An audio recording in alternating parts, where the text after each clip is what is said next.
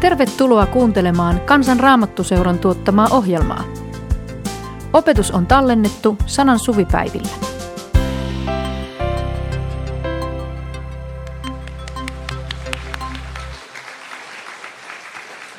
Ystävät, vuosi sitten seisoin isäni kuolinvuoteen ääressä ja päässäni soi tämä Jouko Mäkilohiluoman vanha gospelbiisi Työmiehen siunaus. Tunnelma oli aika samanlainen. Siinä vanha, viisas ja jykevä professori oli mennyt pitkälleen, eikä hän siitä enää noussut. Meillä jokaisella on kerran tuo hetki edessä. Meillä on jokaisella edessä lähtömatkalle, jonka päämäärää emme tiedä – emme näe. Lähtö kohti tuntematonta. Mitä silloin auttavat ihmisten vakuuttelut paremmasta tuonpuoleisesta tai aurinkolaivasta tai ikikesästä tai paratiisista tai minne nyt ihmiset ovatkaan lehtien kuolin ilmoitusten perusteella matkalla? Eihän kukaan ole siellä käynyt katsomassa niin, että voisi meille kertoa, mitä on edessä. Vaikka me kuinka katsoisimme kohti taivasta tai huutaisimme yöhön, ei sieltä kukaan vastaa. Vaikka me kysyisimme viisaamilta ja oppineemmilta, ihmisiä hekin vain ovat. Kaikki ihmisen viisaus ja järki vaikenee kuoleman edessä. Eräs pohjoissuomalainen lääkäri tuli kuuluisaksi siitä, että hän julisti polleasti, kuolemaa ei ole. Hän kirjoitti sen nimisen kirjankin ja viimeisen kerran tämä hänen viestinsä näin painettuna hänen kuolin ilmoituksessaan. Se oli sittenkin tullut se kuolema. Kirjakaupat ovat täynnä erilaisia itsehoitooppaita ja henkisen ja hengellisen elämän kehitystarinoita. Voihan niistäkin olla hyötyä meille tiettyyn rajaan asti, mutta ei takuulla sen rajan tuolle puolen. Mikä avuksi? Kerrotaan paroni Münchhausenista, että hän joutui kerran niin syvälle, että hän, hänen piti tarttua itseään hiuksista ja nostaa itsensä ilmaan. Tarinan vika oli siinä, että mieheltä puuttui semmoinen yläpuolinen kiintopiste. Ei maailman vahvinkaan ihminen nosta itseään tukasta ylös. Eikä maailman uskonnollisinkaan ihminen hanki itselleen tietoa siitä, mitä on kuoleman jälkeen. Miten pelastetaan, miten päästään taivaaseen. Me tarvitsemme parempaa tietoa. Tarvitsemme korkeampaa viisautta kuin ihmisen viisaus. Ystävät, sitä varten on raamattu. Raamattu on ainoa tietolähde tässä maailmassa, jossa Jumala itse kertoo, mitä on edessä. Raamattu on aivan erilainen kirja kuin kaikki muut. Raamatun sana ei ainoastaan näytä tietä taivaaseen, vaan se avaa tuon tien taivaaseen. Ja vielä enemmän se vie perille. Ainoastaan raamatussa me kuulemme elävän Jumalan oman äänen. Ainoastaan raamatussa me näemme hänen lempeät kasvonsa. Kyllä Jumalan kasvot muutenkin näkyvät. Katsokaa uutisista, niin näette, miten paljon maailmassa tapahtuu kaikenlaista pahaa. Jumala on jollain tavalla senkin takana, ei se tapahdu hänen tietämättään. Mutta vain raamatussa kohtaamme hänen lempeät kasvonsa. Vain sieltä meille loistaa se evankeliumi, joka antaa elämän syntiselle naiselle, Jeesuksen nimen kieltäjälle ja ryövääjälle ristillä. Ystävät, sen tähden me luemme raamattua. Sen tähden se on meille niin rakas. Sen tähden tässäkin salissa koko päivän puhutaan raamatusta. Totta kai raamatusta on moneen muuhunkin tarkoitukseen. Kyllä sieltä voi oppia muinaista elämänviisautta ja antiikin ihmisten elämää. Raamatussa on paljon kiehtovia kertomuksia ja koskettavia ihmiskohtaloita. Kyllä niitä on hauska lukea. Raamatussa on paljon hyviä neuvoja siitä, miten eletään toisten ihmisten kanssa, sekä vanhassa että uudessa testamentissa. Raamatun tutkija löytää raamatusta hyvin jännittäviä kreikan ja hebrean kielisiä kielioppirakenteita ja ties mitä hauskaa. Mutta ystävät, ei näiden asioiden takia raamattua tarvitse lukea. Kyllä monesta muustakin kirjasta löytyy jännittäviä ihmisiä ja hauskoja kielioppirakenteita. Raamatulla on viime kädessä yksi ainoa tarkoitus. Sen tehtävän tutustuttaa meidät elävään Jumalaan ja viedä meidät hänen luokseen perille taivaaseen. Tätä yksinkertaista tarkoitusta varten kansalle on perustettu tämä raamattu seura, jonka juhlilla nyt olemme. Homman idea on opetella lukemaan raamattua joka päivä ja kysyen ihan yksinkertaisesti, miten minä pelastun. Mistä saan varmuuden siitä, että kun itse makaan kerran kuolinvuoteella ja siinä ympärillä ovat ne sukulaiset ja seisovat vakavina ja heidän päässään soi vanha kospellaulu. Mistä minä tiedän, että silloin en itse ole kylmän tuntemattoman edessä, vaan olen oikeasti lähdössä kotiin.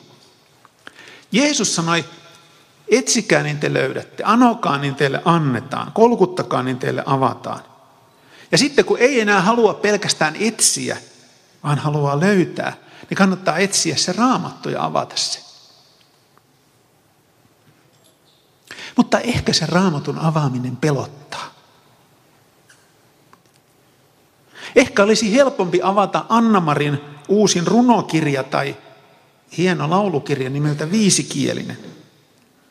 Mutta uskaltaisinko lukea ihan raakana sitä Jumalan sanaa itseään, kenenkään auttamatta ja tulkitsematta sitä raamattua.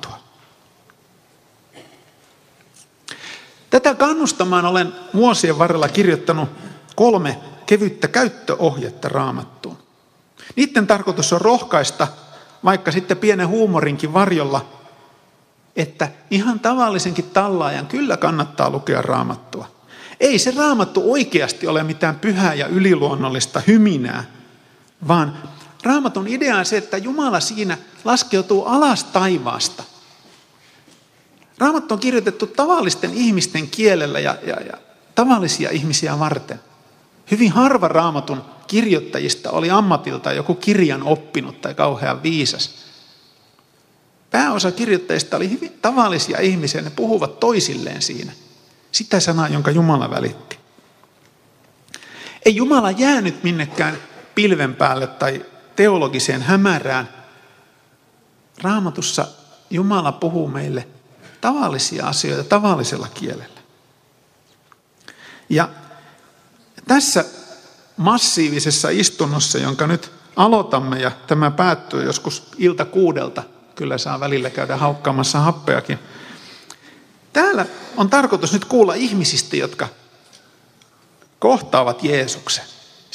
Semmoisista ihmisistä, joita sillä raamatussa on. Itse asiassa koko raamattu on kirja pienistä ja keskisuurista ihmisistä. Jos luette raamattua, huomaatte, että hyvin harvassa raamatun jakeessa kukaan on yksin. Useimmissa raamatun kirjoissa ja jakeissa ja kertomuksissa puhutaan, siellä on aina monta ihmistä, siellä on tuhansittain eri nimisiä ihmisiä. Se on kirja ihmisistä. Ja samalla suuresta Jumalasta, joka heidät kohtaa ja jonka kanssa he keskustelevat ja joka heille puhuu. Jeesuskaan ei juurikaan pitänyt luentoja, vaan enemmänkin hän pyöri ihmisten joukossa ja kohtasi heitä. Evankeliumit ovat täynnä näitä kohtaamisia. Ja nyt se, mikä on hauskaa, kun me luemme raamattua, niin me voimme ihan samalla tavalla kohdata Jeesuksen. Ja tämä ei ole kiinni mistään uskosta, vaan se on semmoinen kummallinen juttu, että kuka tahansa oikeastaan, kun avaa sen raamatun ja alkaa varsinkin evankeliumista lukea Jeesuksen puhetta, niin yhtäkkiä huomaa, että tähän puhuu minulle. Ikään kuin katsoisi sitä Jeesusta silmiin siinä tilanteessa. Se muuttuu jotenkin niin kuin kolmiulotteiseksi ja eläväksi se Jeesuksen kuva, ihan siinä kun lukee hänen puhettaan, se jollain ihme tavalla, jota kuka tutkija ei ole onnistunut selvittämään, se Jeesuksen karisma, se semmoinen arvovalta, niin se tulee sieltä raamatun sivuilta. Ja näen sen siinä edessäni ja, ja tunnen olevani hänen puhut, puhuteltavanaan kun luen sitä evankeliumia. Sen tähden niitä on niin mielenkiintoista lukea itse. Siinä raamatussa ei vain puhuta Jeesuksesta, vaan Jeesus itse puhuu siellä meille.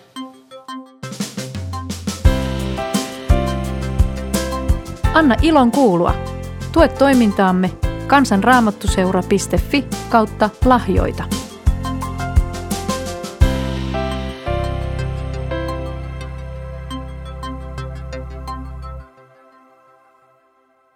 Paljon muitakin ihmisiä raamatussa kohdataan. Jos haluaa nauraa, niin voi lukea vaikka profeetta Joonan hauskoja kommelluksia. Jos haluaa itkeä, niin kannattaa lukea valitusvirsiä ja siltä, miltä Jerusalemissa näytti, kun kaupunki oli tuhottu. Mutta ennen muuta niitä Jeesuksen omia sanoja kannattaa lukea. Kannattaa katsoa häntä silmiin. Kannattaa kuunnella, miten Jeesus vakuuttaa meitä isän rakkaudesta. Isän, joka rakastaa epäonnistuneita lapsia. Tai sitten kannattaa mennä Herran apostoli Paavalin puheille. Paavalin, joka sanoo näin, mikään kadotustuomio ei kohtaa niitä, jotka ovat Kristuksessa Jeesuksessa. Siitä se lähtee iloinen ja rauhallinen ja turvallinen mieli, jonka vain hän voi antaa. Kun alat lukea raamattua, niin et tarvitse mitään hengellistä kuntokuuria, et tarvitse retriittiä, et tarvitse valamon hämyä, vaikka onhan siellä hienoa. Et tarvitse nöyrtymistä, et tarvitse sisäistä, sisäisiä tuntemuksia, etkä tarvitse edes parannusta, koska koko se sana on käännöskukkainen, ei raamatussa sellaisesta oikeasti puhuta. Tarvitset Kristusta. Tarvitset sitä, että katsot häneen, annat hänen koskettaa, annat hänen parantaa. Ja mistä hänet löydät? Hänet löydät raamatusta. Mutta nyt tulee toinen kysymys, ja se onkin tiukka. Kun raamattua pitää selittää. Kaikkia raamatussa ei ollenkaan ymmärrä, jos se joku vähän auta, joku kokeneempi vähän kerro, että mitä tämä tarkoittaa. Siinä on se riski, että selittäjä viekin meidät kauemmas raamatusta. Se Mäki Lohiluoma lauloi siinä samassa laulossaan näin. Tuli teltta tulvillaan niitä, jotka maailman loppua manaa, hän kuunteli ymmärtämättä heidän saarnoistaan yhtäkään sanaa. Vanha äitini kuunteli eilen illalla radiosta raamattuopetusta, niin kuin hän joka ilta kuuntelee. Siellä tuli väkevää lain saarnaa. Raamatun selittäjä saarnasi synnin synniksi ja pelotteli helvetillä ja manasi esiin, että muistelkaa nyt kaikkia niitä pahoja tekoja, mitä olette elämässänne tehneet. Äidin oli vaikea nukkua sen raamattuopetuksen jälkeen. Se oli niin kuin sieltä Mäkilohiluoman teltasta. Ystävät, ei kaikki raamatun selitys vie lähemmäs Jeesusta. Ei kaikki raamatun selitys ole oikeaa, ei kaikki raamatun selitys vie taivaaseen. Ei jokaisessa teltassa kuulu Jeesuksen sana. Mistä me saamme sitä oikeaa opetusta? Täällä siihen on helppo vastata. Täällä on tuo yksi iso teltta. Menkää sinne. Se on helppo tunnistaa, ei, ei tarvi erehtyä muihin telttoihin. Mutta sitten kun mennään kotiin, niin niitä hengellisiä telttoja ja opettajia ja nettisivuja ja radio-ohjelmia, jossa mukamas selitetään raamattua, niitä on vaikka kuinka paljon. Mistä tunnistan oikean Jeesuksen ääni? Jeesus itse varoitteli kovasti, että niitä tulee vääriä paimenia, jotka houkuttelevat mennessään.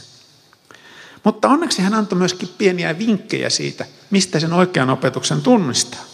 Hän sanoi näin, minä olen se hyvä paimen. Minä tunnen lampaan ja ne tuntevat minut. Ne kuulevat minun ääneni ja niin on oleva yksi paimen, yksi lauma. Siis olennaista on tunnistaa paimenen ääni. Ja nyt kysymys on, millä tavalla me tunnistamme sen paimenen äänen? Nyt muistelen vähän omaa lapsuuttani. Turun Raunistulassa, joka siihen aikaan oli työläiskaupungin osa. Nykyään siellä asuu hienoa väkeä upeissa palatseissa, mutta siihen aikaan se oli tosi semmoista niin kuin köyhää aluetta. Meidän ja naapurin talo oli ainoa, jossa oli keskuslämmitys ja juokseva vesi.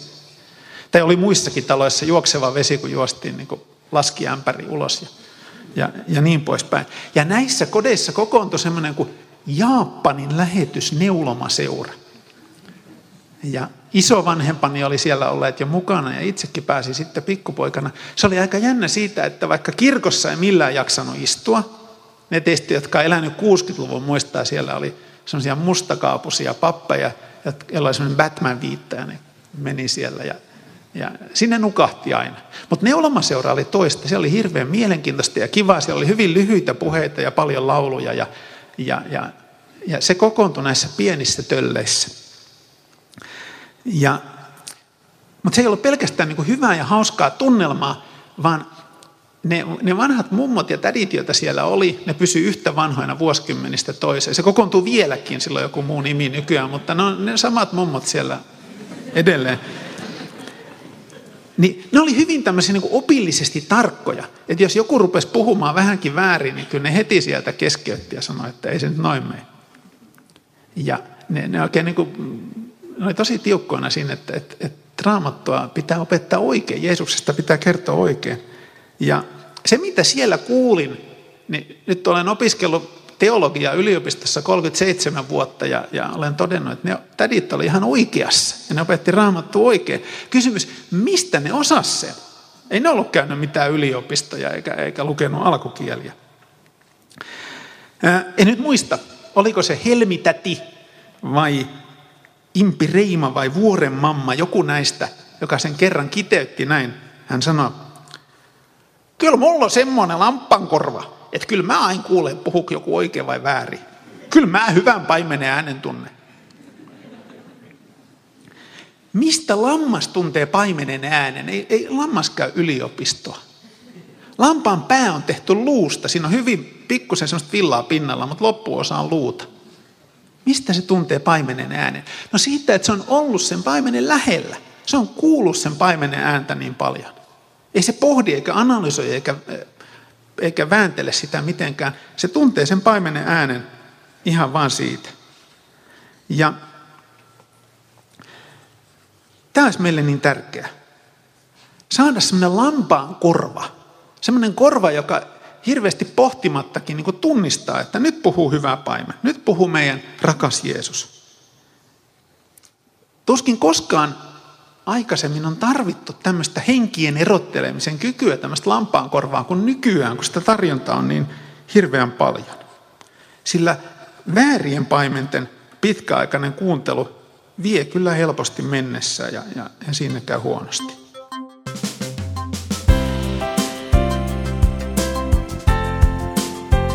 Anna ilon kuulua. Tue toimintaamme kansanraamattuseura.fi kautta lahjoita.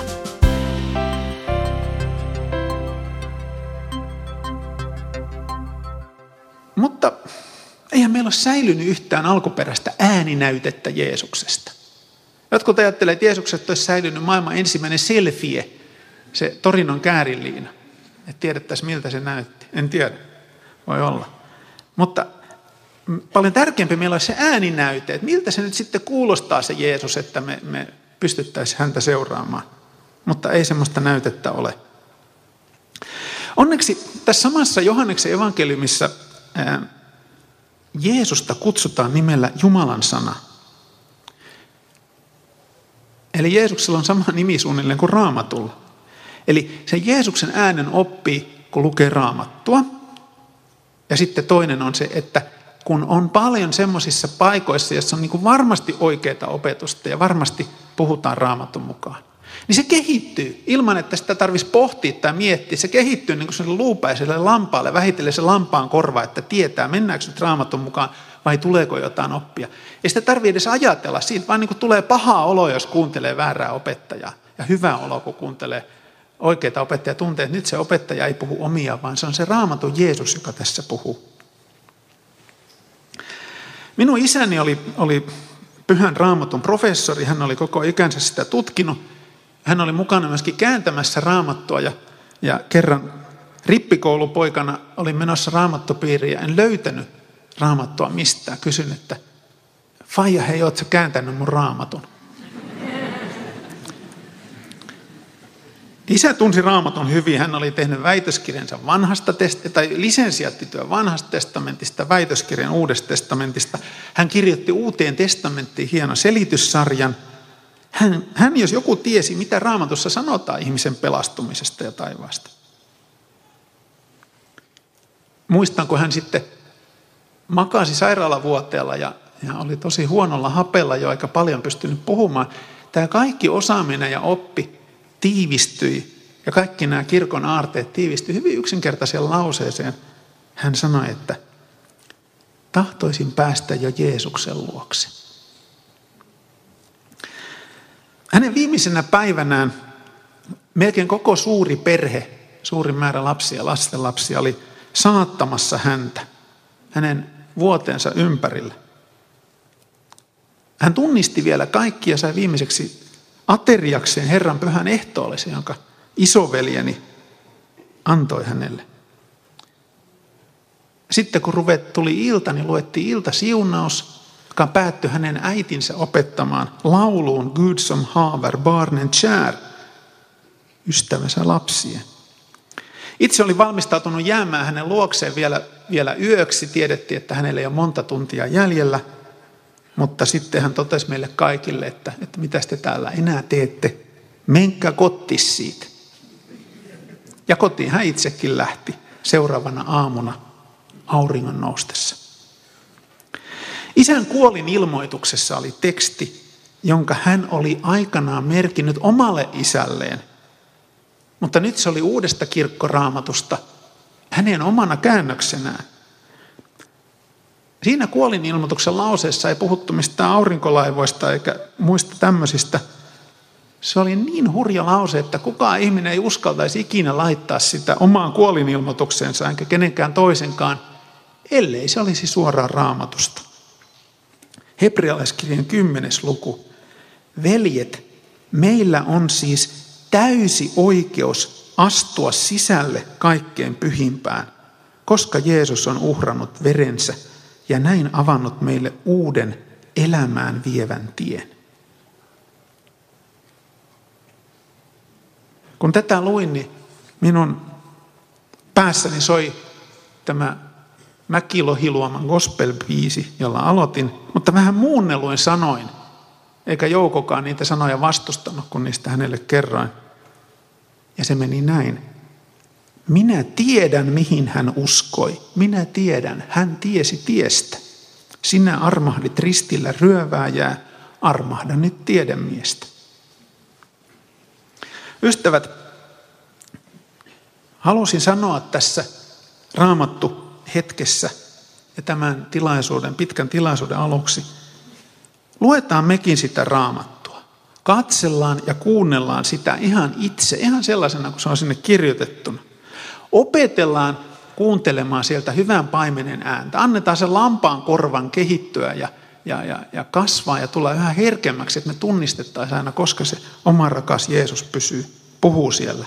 Ja mennään hänen jalanjäljissään taivaaseen. Kiitos.